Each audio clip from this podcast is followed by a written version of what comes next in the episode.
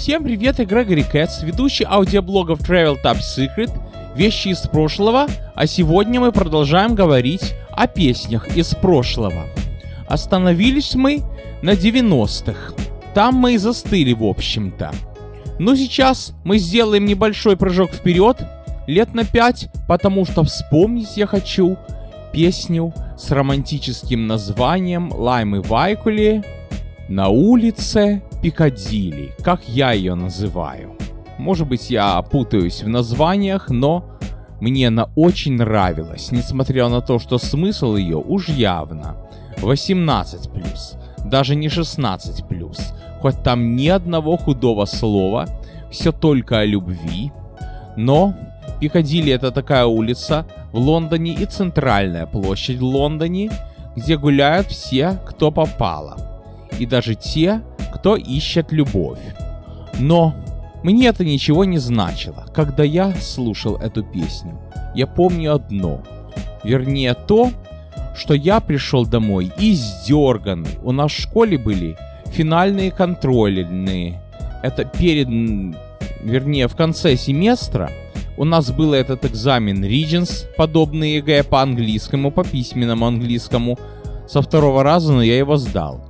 Был легкий экзамен по программированию, которое я учил. Учитель ничего не требовал, но все равно надо было знать, потому что программировали мы на бумаге.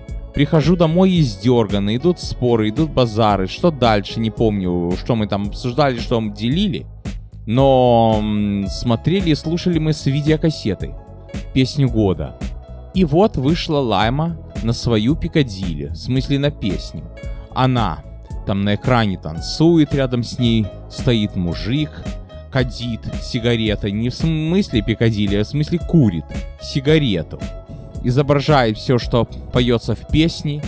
Папа записывает, мы с мамой сидим на диване, и мама так мечтательно говорит, слушай, может быть когда-нибудь и мы будем гулять по улице Пикадилли и вот так вот смотреть невинными глазками что же там происходит. Примерно то, что ты, сынок, сейчас видишь на сцене. Не помню, почему мы ее повторили. То ли потому, что пленка не крутилась, то ли потому, что кому-то понравилось, хотелось посмотреть еще. Но, в общем, запомнил я песню, обожал ее слушать, смотреть этот клип. Потом начался институт, было как-то не до Пикадилли, вернее, вру. Самое главное, тогда же у меня не было интернета или гугла, что щелк, набрал Пикадилли, и он тут же выпаливает, что это Лондон. Мы думали, это Париж, потому что название какое-то французско-итальянское.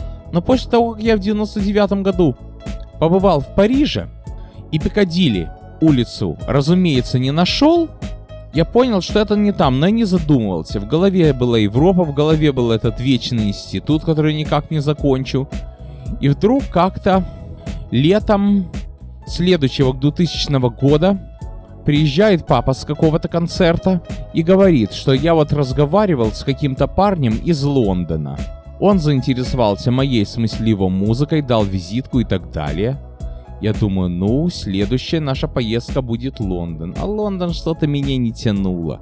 Что-то мне казалось, что Англия какая-то чопорная, какая-то более напоминающая Филадельфию старые американские городки, думал, зачем ехать туда, в Англию, когда здесь под боком Филадельфия, Бостон, и начал изучать схему лондонского метро, и сами эти train ы начал изучать. Смотрел, начал train ы какие-то там другие, какие там трубообразные. В общем, не то оказалось, что о чем я мечтал, и вдруг я вижу знакомое название Piccadilly Circus, Piccadilly Street, Piccadilly Line. Так это в Лондоне, оказывается, улица Пикадилли которая подобная Нью-Йоркской 42-й. Ну, про Лондон я уже как-то давным-давно рассказывал. Как мы туда съездили, как мы остановились в гостинице, которая прямо находится рядом с этой линией метро. Единственный раз, когда мы ездили метро, ну как бы вы думали, по какой этой линии? Пикадилли, конечно, потому что одна как раз одним из своих концов полностью обслуживает аэропорт.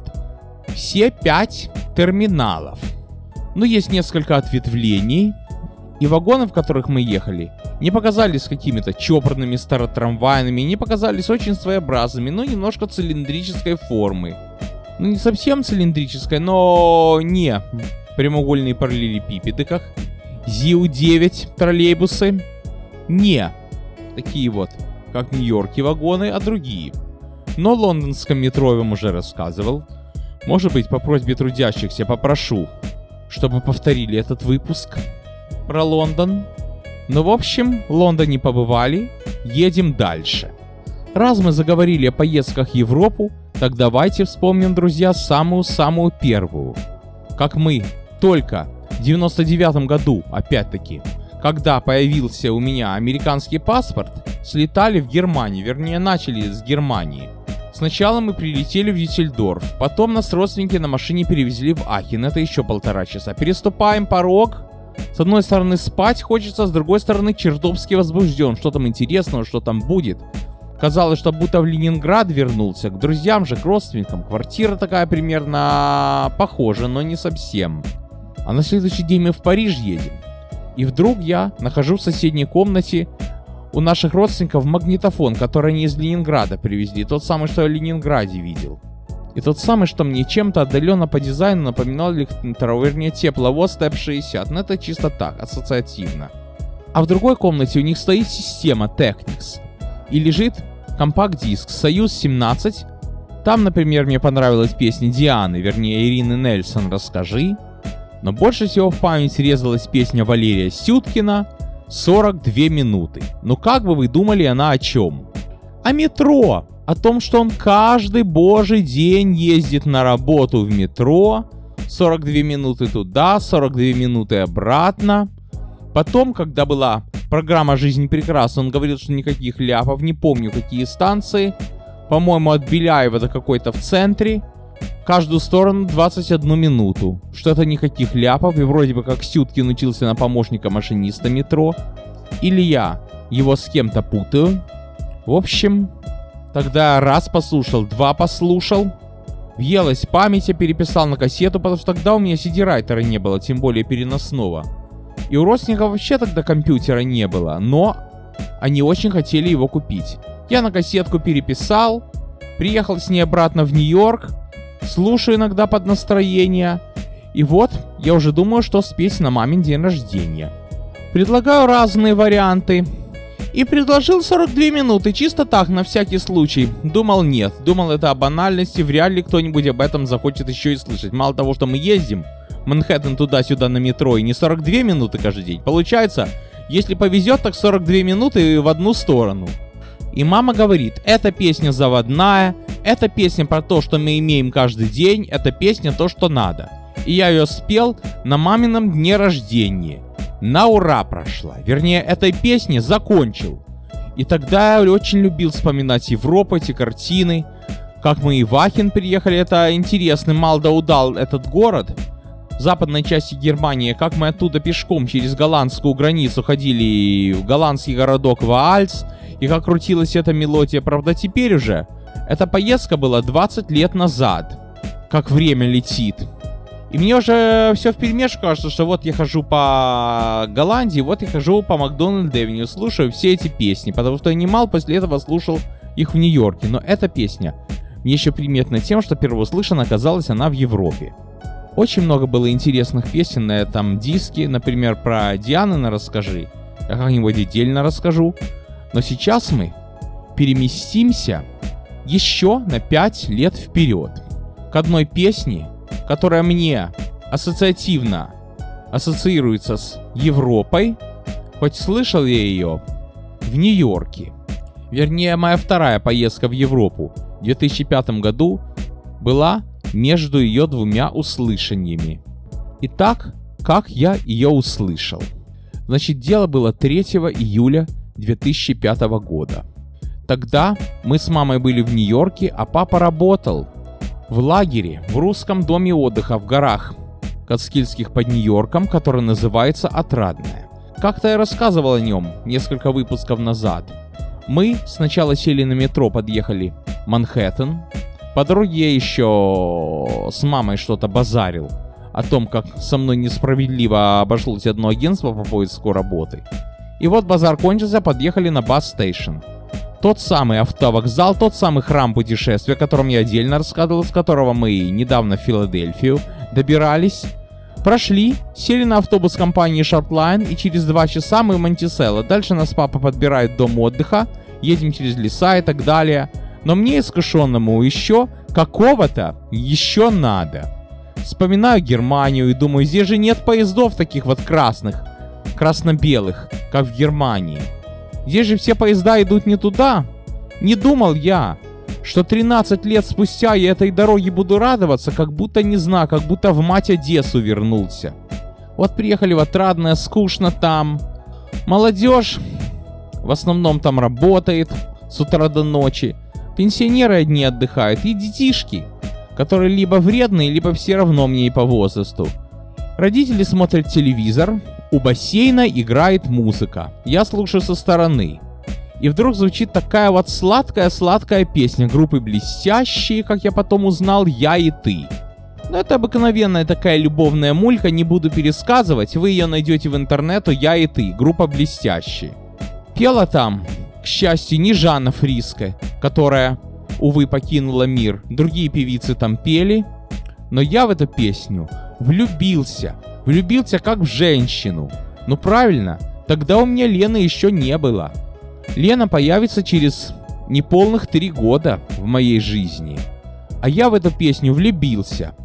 Тогда еще не было такого вот расширенного поиска в интернете, что вот как сейчас. Набрал кусок песни, все, он тебе выпалил. А если ты точный title знаешь, так ВКонтакте тебе сразу выпаливает, сразу YouTube выпаливает. YouTube тогда был только в начале своего существования.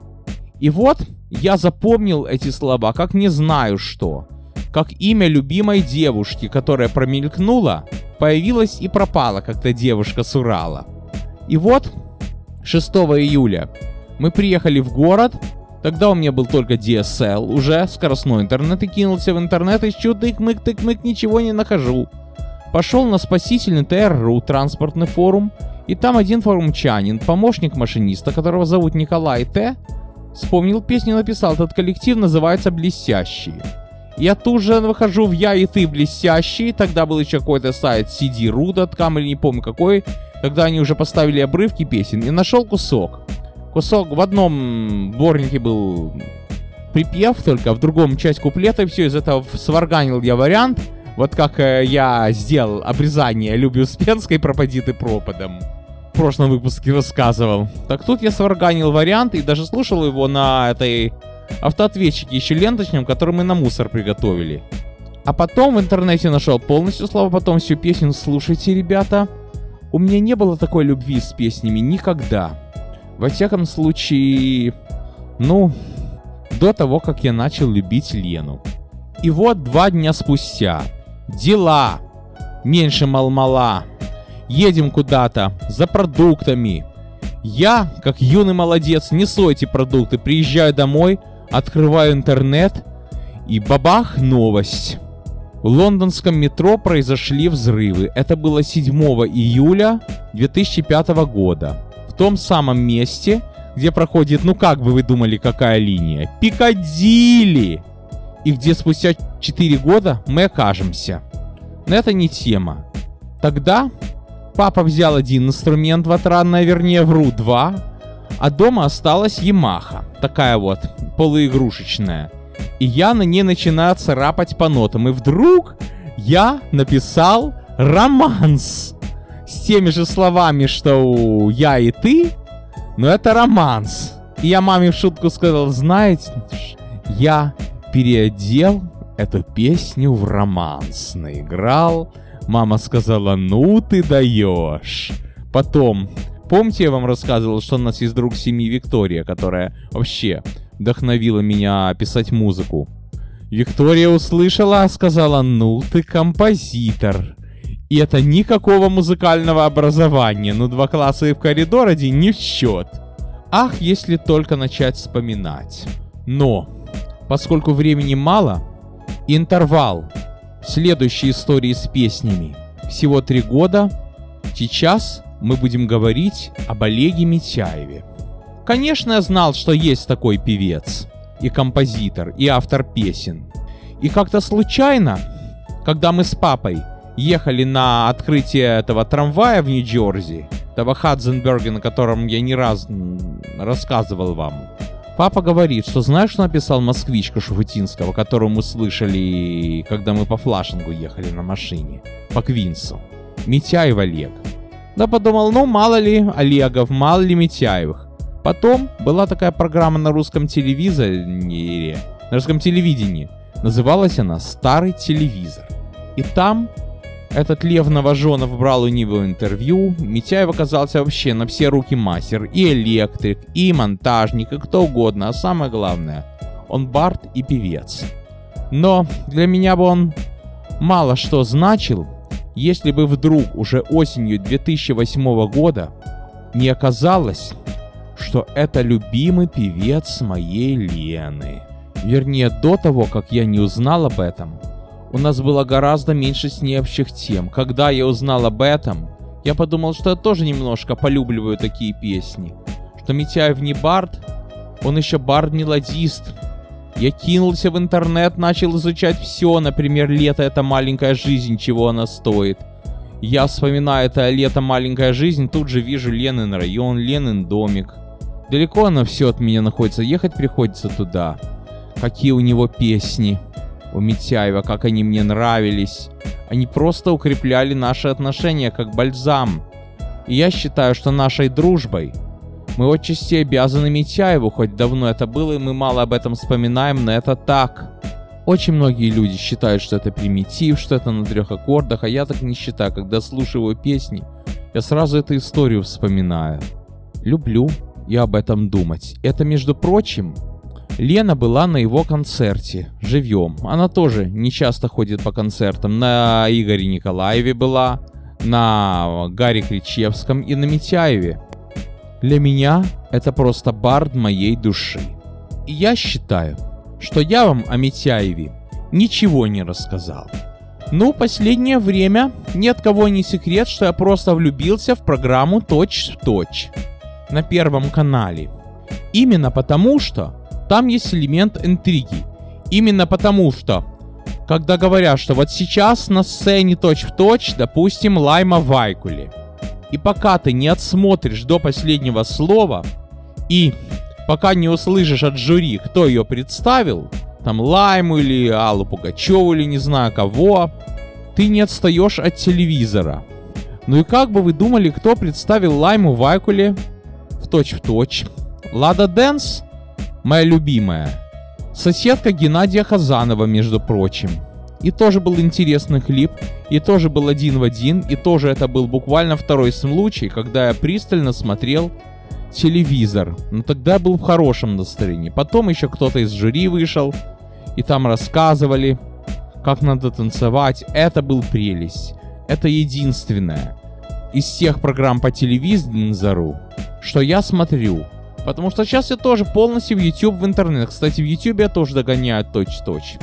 Но это еще не все. Потому что именно в программе точь-в-точь Максим Галкин нам представил довольно необычного, гениального артиста из Москвы с песней «Стрекоза любви». И это, как, наверное, Многие уже полезли в интернет и узнали Николай Воронов. Дело в том, что он оканчивал консерваторию и очень много знает и отлично играет на пианино. Вот посмотрите, погуглите, поищите, как у него пальцы летают по клавишам. Гениальный музыкант и главное он знает все. Биографию Шумана, биографию Вагнера. Вообще светоч. Но Чисто так, для забавы. По-моему, даже тогда, когда ему было 10 лет. Он написал песню, которая стала хитом, которая побила все рекорды просмотра в YouTube и стала популярной, другие коллективы поют. И называется она «Стрекоза любви». Пересказывать ее смысл я не буду, потому что я сам эту стрекозу не очень понял. Но когда ее слушаешь, это такая энергетика, такой драйв. Начало двухтысячных. Вот самому тогда мне хотелось писать. Вот как он, десятилетний мальчик, просто так, катаясь на велосипеде изобрел гениальную мелодию, которая по стилю, я бы сказал, она побила бы всех Иванушек в International вместе, всех стрелок блестящих вместе взятых. Я когда слушаю, я даже забываю о том, что я окончил институт. Мне кажется, что я еще в институте что я беру класс музыки, что вот мы сидим, потом к доске выходит такой вот ботаник и начинает говорить. Я вам сейчас исполню песню, которая станет хитом. И она действительно хитом стала. Ну, опять-таки, то, что рассказал вам об этом человеке, это ничего не сказал. Потому что это такие люди, о которых можно писать книгу. И не только Воронов. О Крутом я уже сказал, о Митееве уже сказал. Это люди, которые писали музыку наших дней. Это песни, под которые мы влюблялись. Мы укрепляли свои отношения. Песни, под которые я, например, в институт ездил, я, например, готовился к путешествиям, то есть делал очень важные моменты своей жизни. Это песни, которые забыть нельзя. Песни, которые навсегда останутся, были, есть и будут в моей памяти. И я очень надеюсь, что я не один такой. Поэтому на сегодня все. С вами был Грегори Кэтс.